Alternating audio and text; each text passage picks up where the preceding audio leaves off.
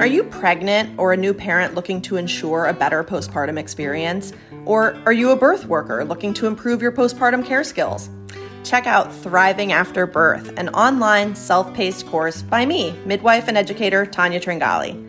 It's 10 and a half hours of video content featuring experts in lactation, mental health, pelvic floor health, pediatric sleep issues. You also get worksheets and a workbook, as well as options to have a one-on-one session with me. Sign up at motherwitmaternity.com slash thriving, and let's improve postpartum care together.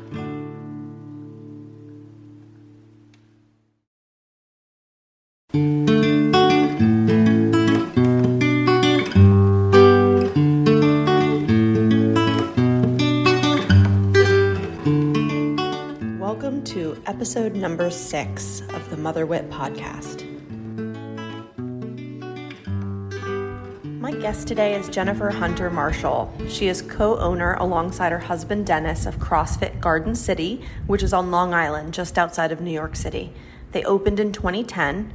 She is a CrossFit level four coach. There are not that many people that can say that. Jen also teaches all the CrossFit certifications all over the country. She's also an actor. If you haven't figured it out yet, she's a super talented person.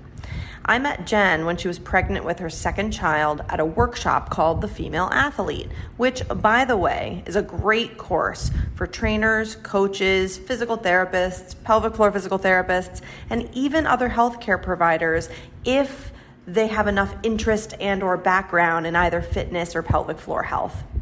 I'll put a link to this in my show notes in case you're interested. So, I wanted to bring Jen on today to talk about two things, although we're only going to get to the first one, and I'll have to bring her back on a separate episode to talk about the other topic. The first thing I wanted to do with her is have her tell her stories of having preeclampsia in both of her pregnancies. This is a really important story for people to hear.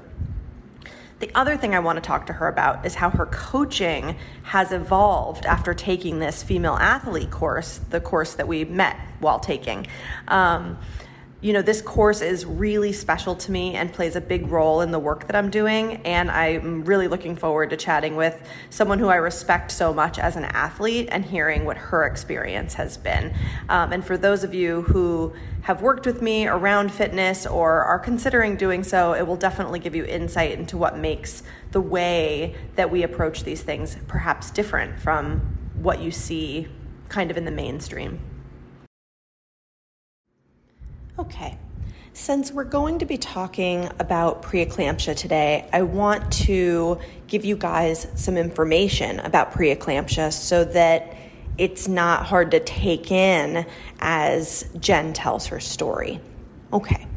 So, preeclampsia is high blood pressure. Generally speaking, we use the numbers 140 over 90, and it's high blood pressure that occurs after 20 weeks gestation. The symptoms that can accompany, but not always accompany, preeclampsia include headache, visual changes, heartburn or nausea and vomiting, chest pain, difficulty breathing, and swelling in the face or hands. Now, Jen is going to mention swelling in her legs, and I just want to point out that sometimes when people are getting really swollen and postpartum, legs can be swollen, but isolated leg swelling is not a symptom of preeclampsia. It used to be, but it got removed from the criteria because it is simply too nonspecific of a symptom. But taken in conjunction with all sorts of other things, we do sometimes see leg swelling. It affects about 2 to 8% of pregnant and postpartum people. Um, it's important to note that birth is not the cure, right? It can be part of the cure when somebody develops it during pregnancy, but this is a pet peeve of mine because it makes us forget about postpartum preeclampsia. Also important is to note that black women get preeclampsia at higher rates than white women. So, just for your reference, black women tend to get preeclampsia about 3.2% of pregnancies, Hispanic women 2.9%, and white people 1.8%. Final note here socioeconomic status has little effect on these rates, which highlights the role of structural racism. Okay? Lastly, I do want to point out that 7% of maternal deaths are attributed to hypertensive disorders of pregnancy. This is a big deal, and this is part of why I do what I do, we can prevent maternal mortality, especially maternal mortality that occurs in the postpartum period. A gentle reminder that nothing we discuss on this show should ever be considered medical advice. Please speak to your local provider about anything that comes up in this show that resonates with you and your needs and your health care. Jen, thank you so much for joining me today. You're welcome. Happy to be here. thank you. So, okay, um, we met while you were pregnant we were at the female athlete course and you and I connected to kind of like talk on the side offline because you had some goals during your second pregnancy that were based on what happened with your first.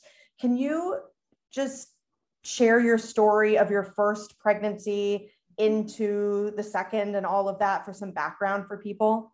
Yeah. So my first pregnancy, um, well, first off, we had struggled with infertility. So like five to seven years of like making the rounds and um, five failed IVF treatments. And then um, we finally um, got pregnant with my first, and everything was like fine once we got through all of that. Mm-hmm. And then I had some issues with my blood pressure. And then at 34 weeks, and even before that, because I'll preface this, I'm over 40 when I was pregnant. So I was already labeled you know advanced maternal age or geriatric pregnancy. So there was already like stuff going on behind the scenes. Love that terminology right? Oh great. Uh-huh.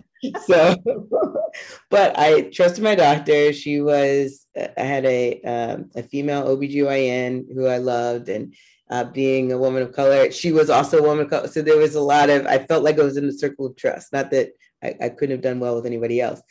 But she did say before I even got to the 34 weeks that because of my age, they were going to induce me early. Mm-hmm. This was my first pregnancy. And I didn't think anything of it. I just was clueless about that because I spent all of my time trying to get pregnant. I didn't put any focus on like what was going to happen at the end. And I do CrossFit and I'm fit and, you know, just I'll get pregnant and everything will work itself out. I'm going to have a, a natural birth whatever I thought that was at the time, had no clue, knew nothing. I just, I trusted that it was going to be all right. So I had a scare with my blood pressure at one point before 34 weeks, and then it went up again. And it was, um, I was like 33 in a couple of days, and they had me in the hospital and they released me and they said, We're going to try to get to 36 weeks, It was like a goal. Um, so, she, they, did they put you on medication at that point? They hadn't put me on medication only when I was in the hospital. So uh-huh. I was in the uh-huh. hospital. They had me um, hooked up, monitoring, and got my blood pressure down. And then said, if your blood pressure goes up, you come back in. And so I was home. They released me, and I was home for I think a day and a half. And my blood pressure went back up, and they said, come in. And then I didn't go back home again. Um, Just for frame of reference, do you remember how high your blood pressure was? Like, what are we talking about here? it, it was like I was in the 140, 145 ish range at that time. And, it, and nobody had mentioned preeclampsia at that point. Like I thought gestational diabetes was going to be my issue because I've always struggled with my my A1C. Not that I was high, but I was like have a family history, and doctors have been looking at it. So I never thought because I worked, you know, and now I know that so, that's not related to my normal blood pressure. But you had an IVF pregnancy Yes. You were over 40. Mm-hmm. You are a Black woman. And mm-hmm. at that point, no one had said the words preeclampsia to you, like even in an educational way of like, this is something we look out for? Not, not to, I mean, not in a way that I remember it being something I need to be concerned about. Not, it was very like, you know, not until it happened did I realize this was like serious. Yeah. And um, so I went back in the hospital. This was like a Friday, and um, they tried to induce. This was Memorial Day weekend too, of course. So that's crazy. Time is 2017. So this is my first. So he's four and a half years old now, and uh, they said we're going to try to induce you at this point because that's the only way to cure the preeclampsia. What they told me, and still I wasn't told that I had preeclampsia. It was just they had concerns, and I was like, okay. And they're running out these tests and I just felt like I wasn't part of the process in any way. And I had like a shadow doctor at the time, like one of my clients who was an OBGYN as well, who had privileges at the hospital, I was like talking to her about what was happening, and she was like checking behind the scenes, and she's like, "Well, they're checking your urine for like the protein and all these things," and I was like, "Okay."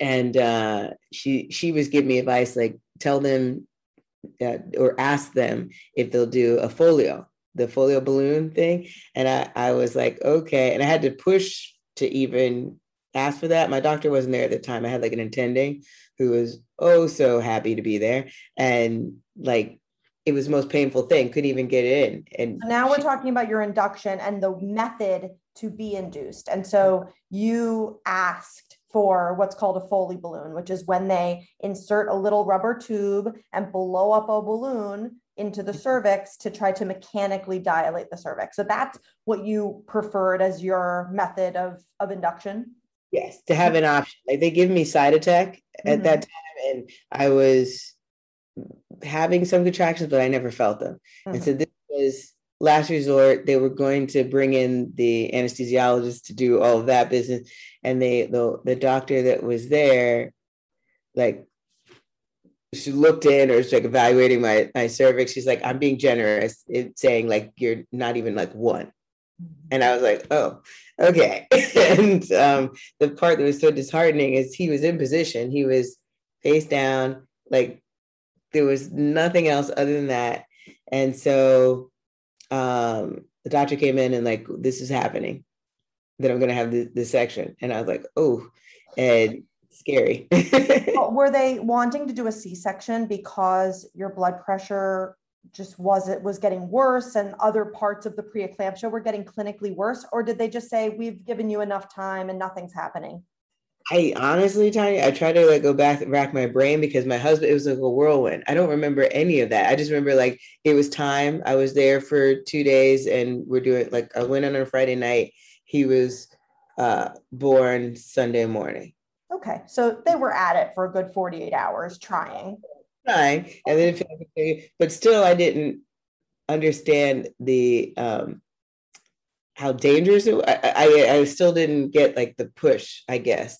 And on top of that, we had a member of our gym who um, had passed away during childbirth. And so during throughout that pregnancy, my second, you have that. It was something different. It wasn't pre uh, um, eclampsia. I don't want to like go into too much detail, but I had that close experience to me and then this was happening and i remember telling my husband like because i thought that i was not going to survive this the way it was going down and so i was like told i remember distinctly i don't know why i remember this out of everything else telling my husband not to give our son away oh.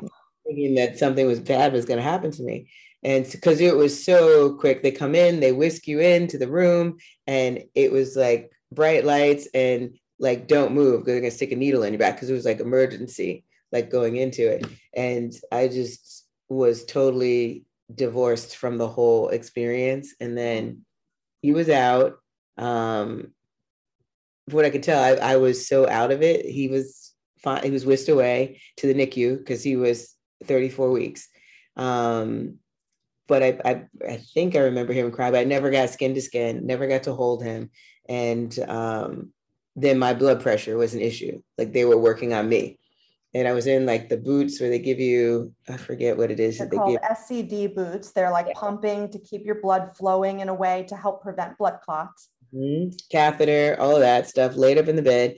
And I'm in one hospital, my child is in the other. It's Memorial Day weekend. So I deliver I didn't see him for like a day. Because I couldn't, I'm laid up, and then I had to wait for somebody to wheel me over there to go see him. Thankfully, he was a strong 34 weeker, so that was that was good. And I still didn't know that I had preeclampsia. I wasn't told that that's what it was. Um, I, but any, but everybody's like, it's fine, you're alive, the baby's healthy, that we're all good. So I was in the hospital for four days, and um, I had to manage my blood pressure afterwards. And I remember seeing a cardiologist because we knew we wanted to have another child. And so when he was a year old, um, I got my heart evaluated, everything was fine, and I got clearance to go again. But this time I was like, you know what? I want to try to have uh, a natural or vaginal birth, as natural as possible, knowing that anytime you have any drugs or anything that's not natural, but it could be a vaginal birth. And um, I took, what did I take? Um, Antony Lo's course. That's where I met you mm-hmm. on the um, encouragement and um, insistence of my friend Melissa Reed, who's a, a, a PT, and she's a CrossFit uh, level four trainer as well, and uh, had been through two, three C sections. So she just she was postpartum with her third, and she's like, "You got to take this course." And I'm like, "Okay." And I think I was like seven months pregnant at that time. And was I seven? I may have been six months. I was big. You were you were very pregnant, but I can't quite remember how pregnant. I was wobbling around there, but uh, other stories because then at that time, I mean, I hadn't done anything to prepare myself. I was just like, I think I want to do this, and I think we spoke. Cause I knew you were a midwife, and I was trying to figure out like if that's the route I should go, and but I have issues because I'm a prior section, and I'm older, and the preeclampsia that I had, I was concerned if I switched hospitals or doctors, you know, I just was worried. And we talked, and I settled on a doula. Mm-hmm. So I hired a doula, Janelyn, who's still a, a dear friend who was so helpful. And I had a choice. She was not as experienced at that time, and she'd never done a VBAC. well, one of the things that I always say about doulas is when, when I have clients who I recommend a doula to, which I basically would recommend that everyone have a doula, but in that conversation, I'm mindful about people's finances. And one of the things I tell people, I may have said this to you too, is listen, it's okay to get a really inexperienced doula as long as you've got a provider or a team that's willing to teach her things, right? Because mm-hmm. all it takes is someone wanting to be there and support you and a good teacher, and it can go a long way. That's why I chose because I had the choice. She was a friend of a friend of one of our members, and I had reached out to another from one of the places he recommended, I think, and and she was in like the Bronx or something. So there was that distance. She was far away, and she was more not that you're worried about price, but in my phone interactions with her, it wasn't as like warm. Mm-hmm. I actually met Janelyn in person, and it just felt like I would be taken care of. And her background, even though she was new to it at that time, I mean, she'd had other births, not the VBAC, but she was willing and and was very available, like anytime I needed her. Um, so she was the one It's like go to the doctor because when I got pregnant with the second one, she'd already scheduled my C-section. Mm-hmm. Like, we'll go ask her about doing a VBAC. And I asked her, and my doctor was like, well, you know, we'll try. I was like, okay, but no, like, how does that happen? She's she's basically said, if your blood pressure stays under control, then we'll see. I'm still going to induce you though. Okay.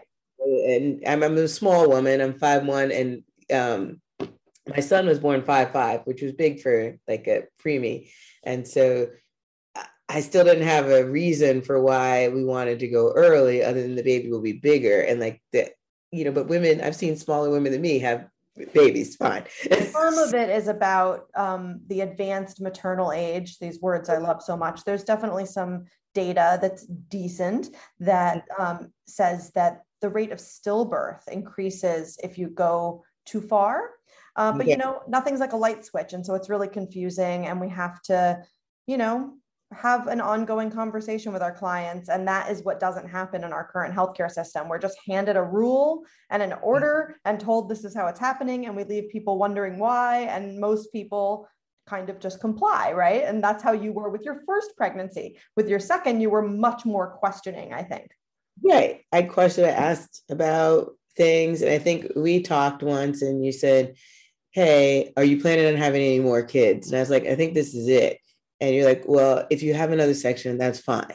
It's like if you if it has if it happens to go that route, because I was um, you know, wanted to avoid it just because of recovery and just yeah. it's made surgery and I'm still like feel like I I struggle with like the last one. But she had scheduled me for a section at 37 weeks. And my doula, Janelyn, was like, well, So, I'm just pausing the conversation here to chime in for a little context about what I said to Jen, because I have a funny feeling um, some people listening are going like, "Why'd you say that?" so, I just want to clarify. So, sometimes when I'm counseling people, and you guys are getting the super short version, or helping people decide what path is right for them, one of the things that I think is important to look at so that someone can make sense out of whatever situation ends up being their reality is asking them how many children they intend to have. Because every C section we have actually becomes more risky. So if somebody who was planning a VBAC told me that they intended to have a third baby, or especially if they intended to have more than that, that would nudge me a little bit further in the direction of let's do everything we can to get this vaginal birth. Now, I'm not Jen's provider. I wasn't Jen's provider and I had little say. So, in the in the context of this conversation, my goal was to provide a little bit of solace for her should she have a repeat section. Of course, I didn't know what was going to happen at that time. Anyway, just thought that that little detail might be helpful. Hold on a second. You're being, not that she said you're being set up for a section, but you might not be ready at 37 weeks. Like you didn't, it's my second, but I didn't go into labor with my first. So right. the fact that never, my body had never gone through that process, and like you're, from what I understand, this has been told to me that your first, not always, takes longer to to get going. So this is essentially like my first that I was trying to do, and then I'm getting a shortened window of like when for this to happen. Yeah, I mean, and, 37 weeks isn't even really, really full term, except when a baby decides to come at 37 weeks, right? But when we make a baby come because we induce someone, that's still basically preterm, which is why typically we use 39 weeks when we're inducing somebody for quote unquote medical reasons. Um, and even then, your chances of having gone into labor or not you know, mm-hmm. it's kind of hit or miss at 39 weeks. Many right. people go into labor in their 39th or 40th week. That's when the majority of babies are born. So, mm-hmm. what she was saying, I think, is like, mm, there's a little bit of sabotage going on here. Um, but we'll see. She's like, well, maybe you will go early. We'll see what happens. So, I did have one scare with my blood pressure, but the second time around with like Janelin, she she's an aromatherapist as well. So I had my my oils and breathing techniques and just to keep myself relaxed as much as possible. And I never had to be at stay overnight for like blood pressure. I went in one time because I was monitoring my blood pressure because it was high, but it came down and then it was fine. Um, something happened, I think, with scheduling, and then somehow they rescheduled my section for 39 weeks. Oh, interesting. so I think it was 30, it was like 39, it was like in the middle, right before like the 40. And so, because my daughter ended up being born 39 and six was there uh, uh, the cat in terms of the calendar. So Janelin, like, that's good. Like we have some, that's better. and I was like, okay. And you know, doing my squats and trying to get everything moving. Again, like my son, she was in position. She was big though. I remember the maternal fetal wellness doctor, every time we went in for imaging, it's like her stomach is really big. I was like, is that a bad thing? What's going on? He's like, no, she's just a big baby. I was like, okay. And, and how big was she when she was born? 814. Okay, 814 is not little. I'm like five one. I'm not too big. And so um, what happened? to Janelin came, she met us at the hospital. They put me in the room. They were going to induce me. So I went in for my induction date and um, they wanted to put, per my um, shadow doc and others that I talked to, like get the, the Foley balloon, get that in um, to help. So, because I knew I couldn't get the Cytotec this time because of the previous section, so I wasn't going to get as much help with that. And I knew the first time how painful it was. They couldn't get it in. And so this time I was like, oh my goodness, I've gotta, I've gotta make this work. And it's not an easy procedure. That's I wanted to try so badly. Somehow we got in. And I was like, thank God. Well, your cervix might have been a tiny bit more open this time because you were only a day away from your due date. So your body had time to do some of the preparatory work. Um, and you were a little bit dilated the first time, so that may have helped also. Yeah. So I they got in and they they put me on um what did they give me? The anesthesiologist came in because they just in case I ended up having to go into a section. They want you hooked up so it's easier to. So, are you saying they put in your catheter in your back, but they didn't put any medicine in?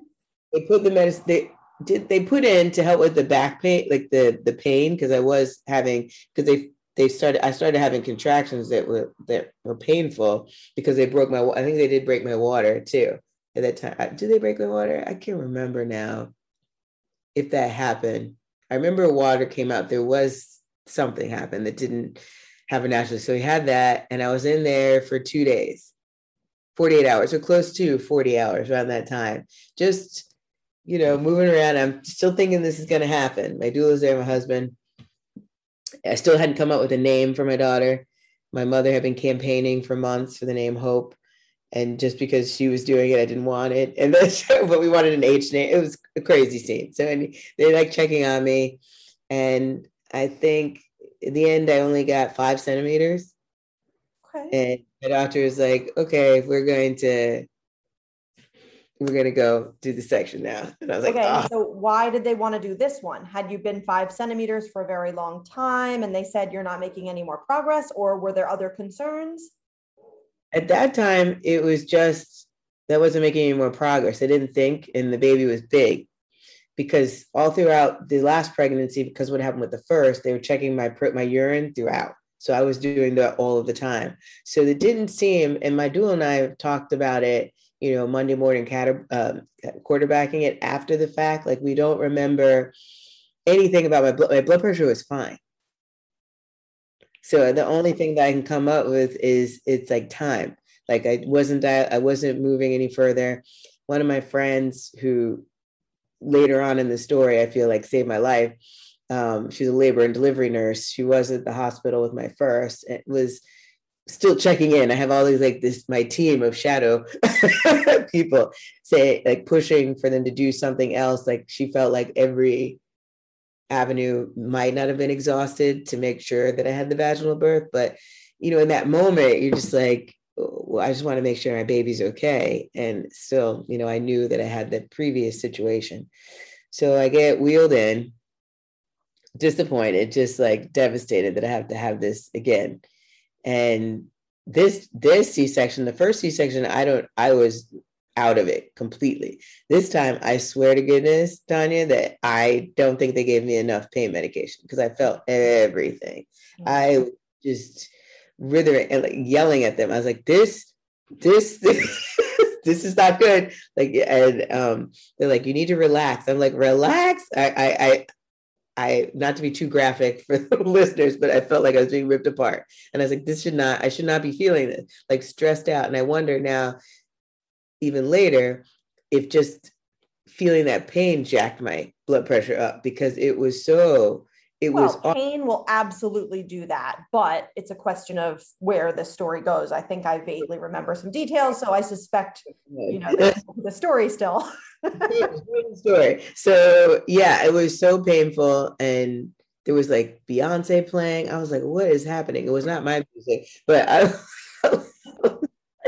I kept saying fudge, fudge, fudge, fudge, fudge. I remember saying that and just like mm-hmm trying to relax. And the woman, I think she was the anesthesiologist, she was off to my left. She's like, Why do you keep saying fudge? And I was like, Because I want I don't want my daughter's first word to be fuck. this is unbelievable.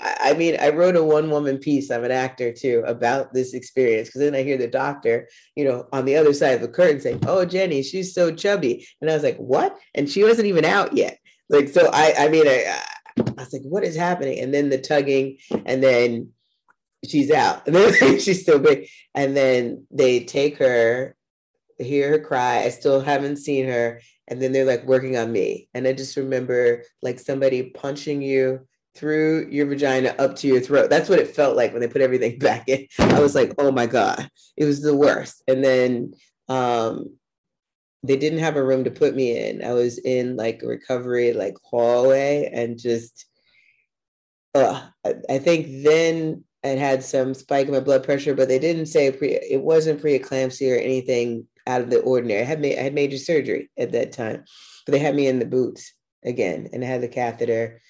Finally got to my room, and they wheeled her in. So I didn't get the skin to skin, didn't get to hold her again. Same thing, and now I I want. I mean, you can't second guess. That's what I wanted to do, but if I had gone ahead and said, okay, I want to just have the section, I could have maybe organized a better, not organized, but had that skin to skin in that time because it wouldn't have been so scary, I guess, but I don't know.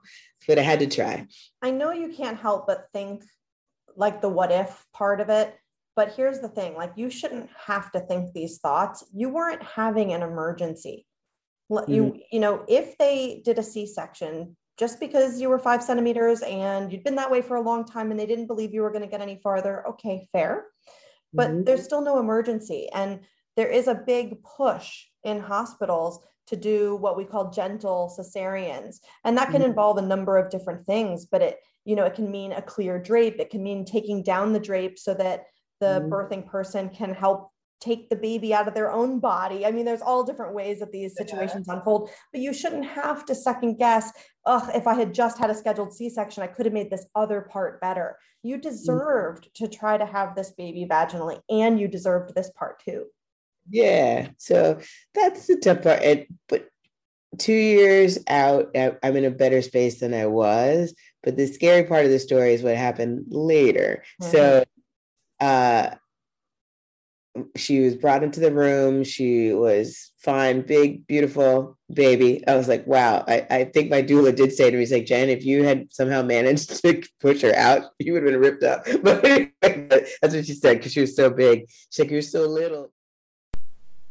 We hope you're enjoying the Mother Wit podcast. If you are, please rate us and leave a review in iTunes, Spotify, or wherever you're listening to your podcast. Thanks so much. Now, back to the show.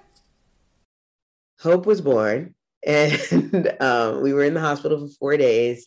And then the uh, trying to nurse and all of that stuff that goes on, like I had with my first. My first was tongue tied. So couldn't i pumped and he had breast milk but I, he couldn't latch mm-hmm. and then my first she was good but then they uh the push in the hospital to right away like i was like i need help you could never get a leg that's another story but anyway we're there for four days to get discharged and i went through with my first c-section i was given um Oxycontin, just a few like when I left because you were split open. You I couldn't even stand up. Now this time I have a two-year-old and a newborn, and I had another section, and I have to like move around when I get home. It wasn't my doctor. Another doctor was discharging me that day. Four days comes in, gives me my paper. We're gonna give this for you to take, and some extra strength Tylenol. and I was like, what? I was like, last time I was here. Um, I got like, no, we changed the policy. This is all you get. And I was like, oh man. And I, um, anyway, so. So I, I'd have to game out the, the past and the timing, but I'm going to guess you had your second baby in the midst of the media frenzy around the opioid crisis. Yes. As I get screwed. I was like, I was like, I'm not, I just need like, you know, and they don't give you a lot of, it's not something I don't know. I think I, I I still had an issue with it. It wasn't my doctor either. My doctor was like, fine. He, I you know I still I had to like give throw away the, the last two. You get eight pills like to use an emergency. I was like, I can't even like stand up. Um, so anyway, we get through that. I get home and I had major surgery, so I wasn't too alarmed, but my feet started to swell. And with both pregnancies, like getting pregnant was a problem for me give uh, giving birth also a problem but pregnancy was like great never had any swelling you know gained you know the appropriate amount of weight felt good throughout both of them. But then i had the feet swelling after my second. And i called my doctor and she's like just put your feet up. I sent her a picture of my feet. They look like you know fred flintstone or you know a hobbit. And she was like that's normal. Just put your feet up. I was like okay. No blurry vision, no headache, no nothing. I'm checking my blood pressure. I had my discharge paper. If I get, I think it was 140 over 80, call your doctor. So about 10, uh, let's say like 9 30, 10 o'clock, I'm checking my pressure. And I was like creeping up, if not at 140 over like 75. I'm like, ooh, okay. Not it, said in the paper 140 over 80, but I guess I'm okay. And uh, then I took it again and I was like 140 over 85. And I called my doctor and it went to her service or voicemail. I hadn't heard back from her. And I'm sitting there and I took it again and it had gone up more. So I think I was like 150, um, 90, something like that. And then my one of my members, who's a labor and delivery nurse that I talked about, was somebody who was like a go-between, who was on my team, unofficial team that I, that I had. Um, she just happened to text me to check on me that night. And I told her, I was like, hey, Renee, this is going on. She's like, well, just sit still for a while, take a breath, and and take it again. And I took it again, and it gone up more. Right. So now you've seen you've seen a trend. You've taken it four times, and every single time it's higher than the time before. Yeah, yeah. And I hadn't heard back from the doctor yet, but I know, you know, it takes time because she's active. She's a busy practice too. And so then my friend Renee was like, "This is what I want you to do. You're gonna go back to the labor and delivery floor, and have them admit you." And I was like, "What? You know, I feel fine. I like just just my blood pressure. I don't want to be." She's like, "No, this is what you're going to do." Because I think at this time it had gone up even more. It it was I can't remember exactly where I ended off before I got there. I just remember when I got there, like the top number. So my husband now he's got like a new four day old baby and a two year old, and my mother had just gotten into town. It was like passed out in the chair. so he takes me to the hospital and drops me off there, and says, you know, I can't leave your mother alone with the the two the babies um, to go in if it's not a big deal because he wasn't even worried at this time. It's like you'll get checked out and either I'll come back and pick you up or we'll figure out an Uber or something like that. And I'm like, okay, I'm freaking out a little bit. Because also in between this time, Serena Williams had had her daughter mm-hmm. and all the stuff that had gone on with her. So I've got that in my head. I'm like, oh my gosh. Well, I didn't even know what I had was a thing. So So yeah, wait, I have to clarify real quick you because you you explicitly said something when you were telling the story of your first birth about the doctor saying delivery is the cure and i'm a little neurotic about not using that language because mm-hmm. of the existence of postpartum preeclampsia like i understand that when somebody's pregnant delivery is part of the cure but that makes us put on blinders to the idea of postpartum preeclampsia so at this mm-hmm. point in your life you know that preeclampsia during pregnancy is a thing but did you know that preeclampsia postpartum existed I did not know, or at least uh, my ignorance, perhaps, like not knowing about it, but I didn't. I didn't have that on my radar. You're not allowed to blame yourself for this. This it was okay. somebody somebody's job to share this information with you. I'm so thankful for like the people that I had looking out. I have like angels everywhere. So I get I get in there and I go up to the floor and first of all, I had to convince them that I needed to be there because they're like, Are you pregnant? I was like, No, I just left here this morning. Like I haven't been at home because because it's a labor and delivery floor and I'm not pregnant, but that's where I am. and so they they finally, I was like, no, my friend Renee, and thank God that because she was beloved and respected at the hospital, they knew her. And I, th- I think she may have even called the head to this person's coming because she wasn't at the hospital anymore. And so the nurses though like, oh, I know Renee. They took me back and they do like the triage, they do the workup, and my blood pressure was up more. I believe as high as was 200 over 100, something like that. And they were trying to like push it down. And they it, it, then they ended up putting me back in the boots, the magnet or whatever it was that they gave me when I was in the hospital four yeah, days ago. Put you back on the magnesium sulfate, and they started all the things. They were probably pushing other medications to lower your blood pressure, all kinds of stuff. And so at that point, I said to the nurse, because they're back in and out looking at me, and I'm like, well, you know, I feel bad. Like I don't feel bad. Like I wasn't, you know, going to come in. And one nurse said to me, like, honey, if you had waited till you felt something, you'd stroke, and you could be, you could be like gone. And then that's when it hit me. I was like, holy shit. That's when I got free, like scared. And I think that's was the most traumatizing part of the whole experience because then I was readmitted and I was back in the exact same room that I'd been in. The nurses came in the next day and they're like, You're back. And I was like, Yeah. Um, the hard thing for me was because I had been discharged and my daughter had been discharged, she couldn't come back in with me unless I had somebody else to stay with her because they don't have the staff to take because she's another patient at that time at that point. So I was like, okay, so that was difficult. So I'm in there and they're trying to figure out what to do with my blood pressure. So I have postpartum preeclampsia, which I didn't know they can kill you. Because and I can see why. Because you go home and if you don't know to look out for it or you just get into your normal routine like, oh, I just had a baby, I had a C-section, I'm tired, my feet are swollen because I had major surgery and it's just fine. And if I did not have my friend Renee insisting that I go, you know, where would I be? So that's the story. And then um, was in the hospital for another week to get that it under control. whole week, huh?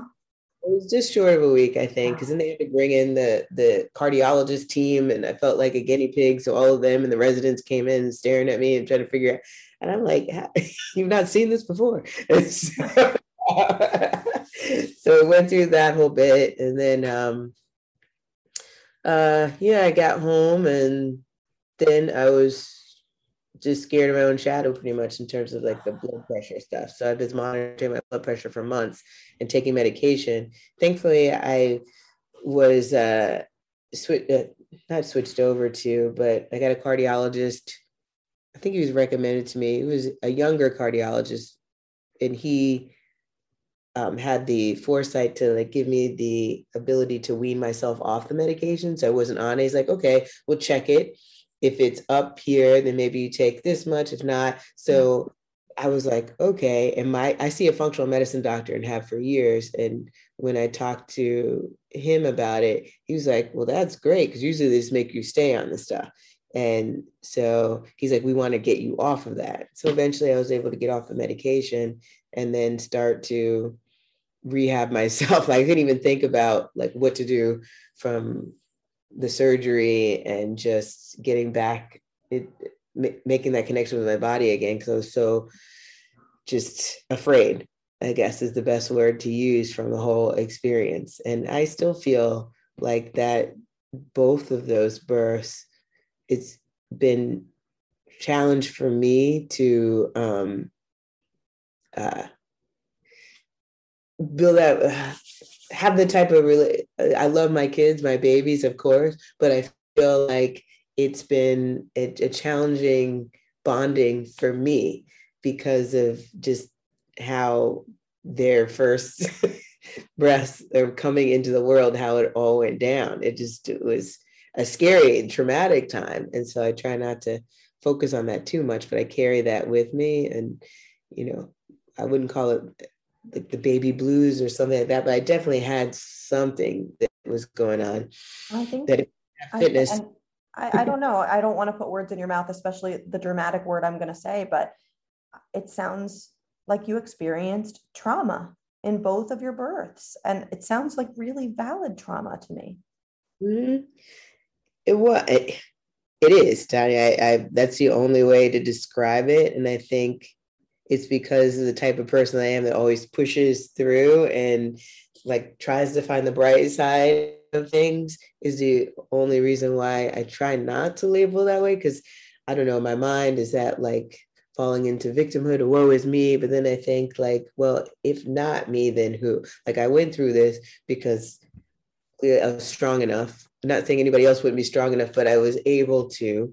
I had a good support team behind me, in front of me, beside me, like the whole time. And just just thankful to God that I survived it. But clearly pregnancy was that was uh, my body just didn't tolerate. I, I I don't know. Like it's um I think one of the thoughts that I had when we struggled after we got pregnant and this the years of struggling with infertility was that a sign was it just maybe I wasn't supposed to because of a tempting fate mm. because my body didn't want to do that because it knew something that that stress on me was going to do that. But I always felt like I'm strong, I'm capable, I do CrossFit, I can. Well, I, can, I think that is one of the biggest challenges for athletes when it comes to pregnancy, right?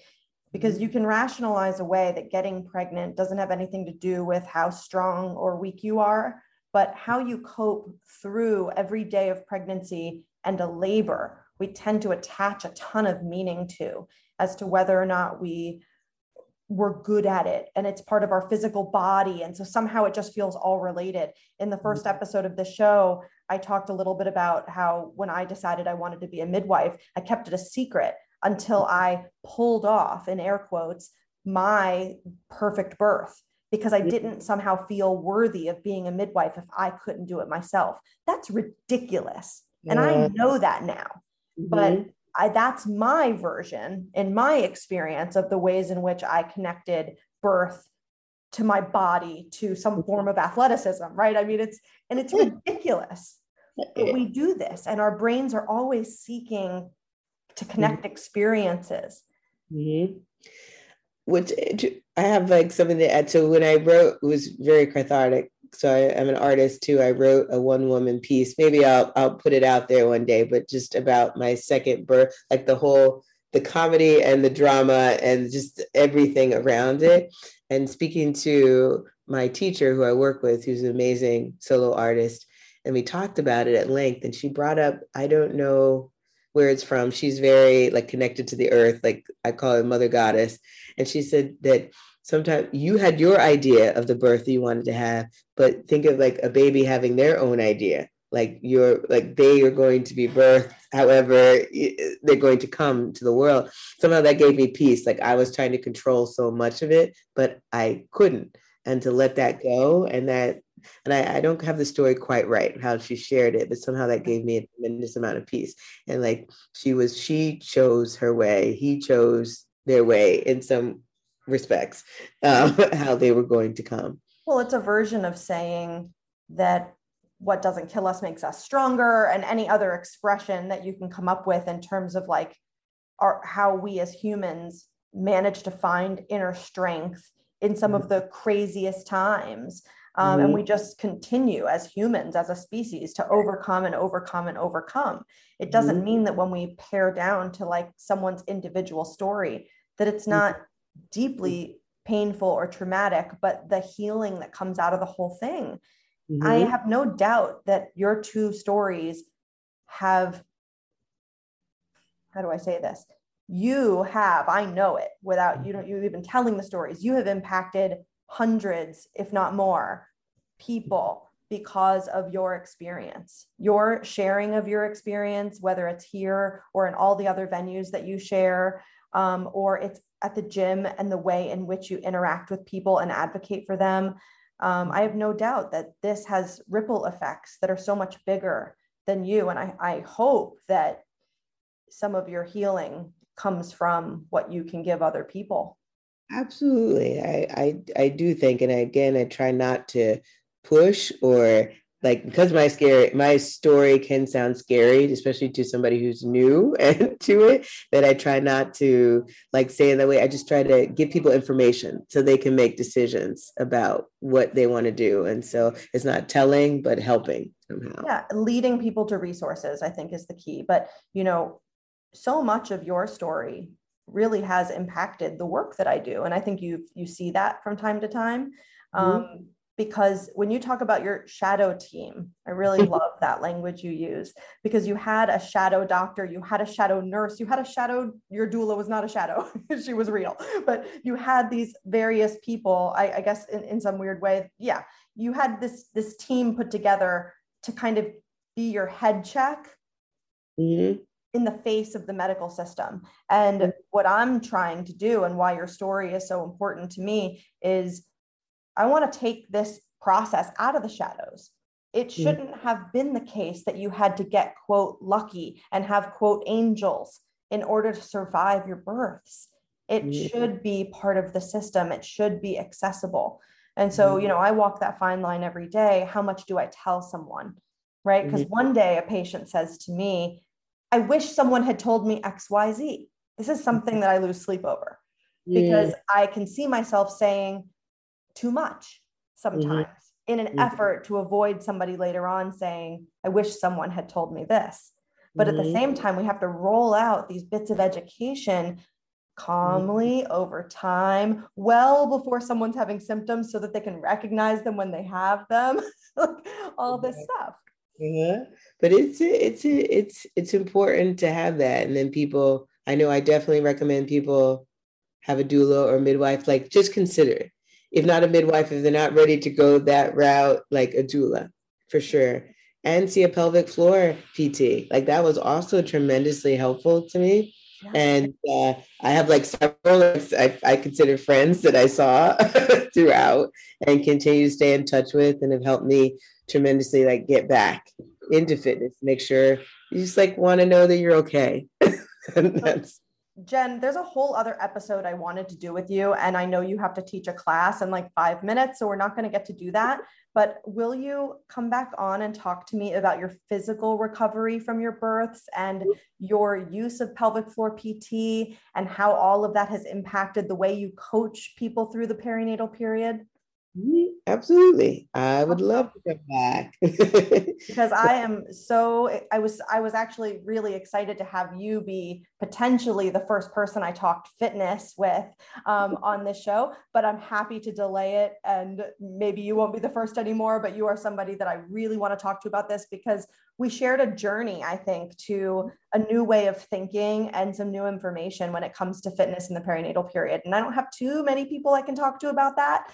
Um, and I really I respect you as an athlete, as an artist, and I'm so grateful that you came on to tell your story. I hope that your sharing this story in such a public venue um, gives some people information before they need it and mm-hmm. then saves their life.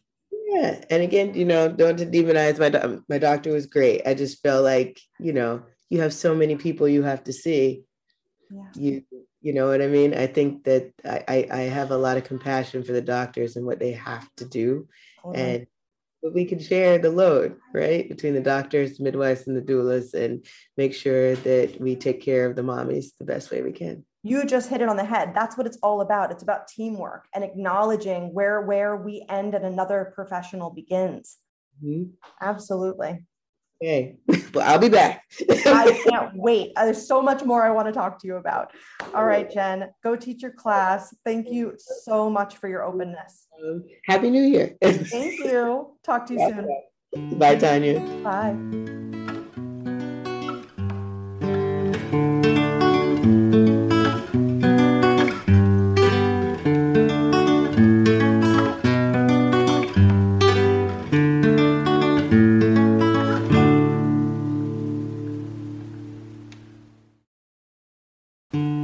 everyone. It's me, Tanya, your host here at the Mother Wit podcast.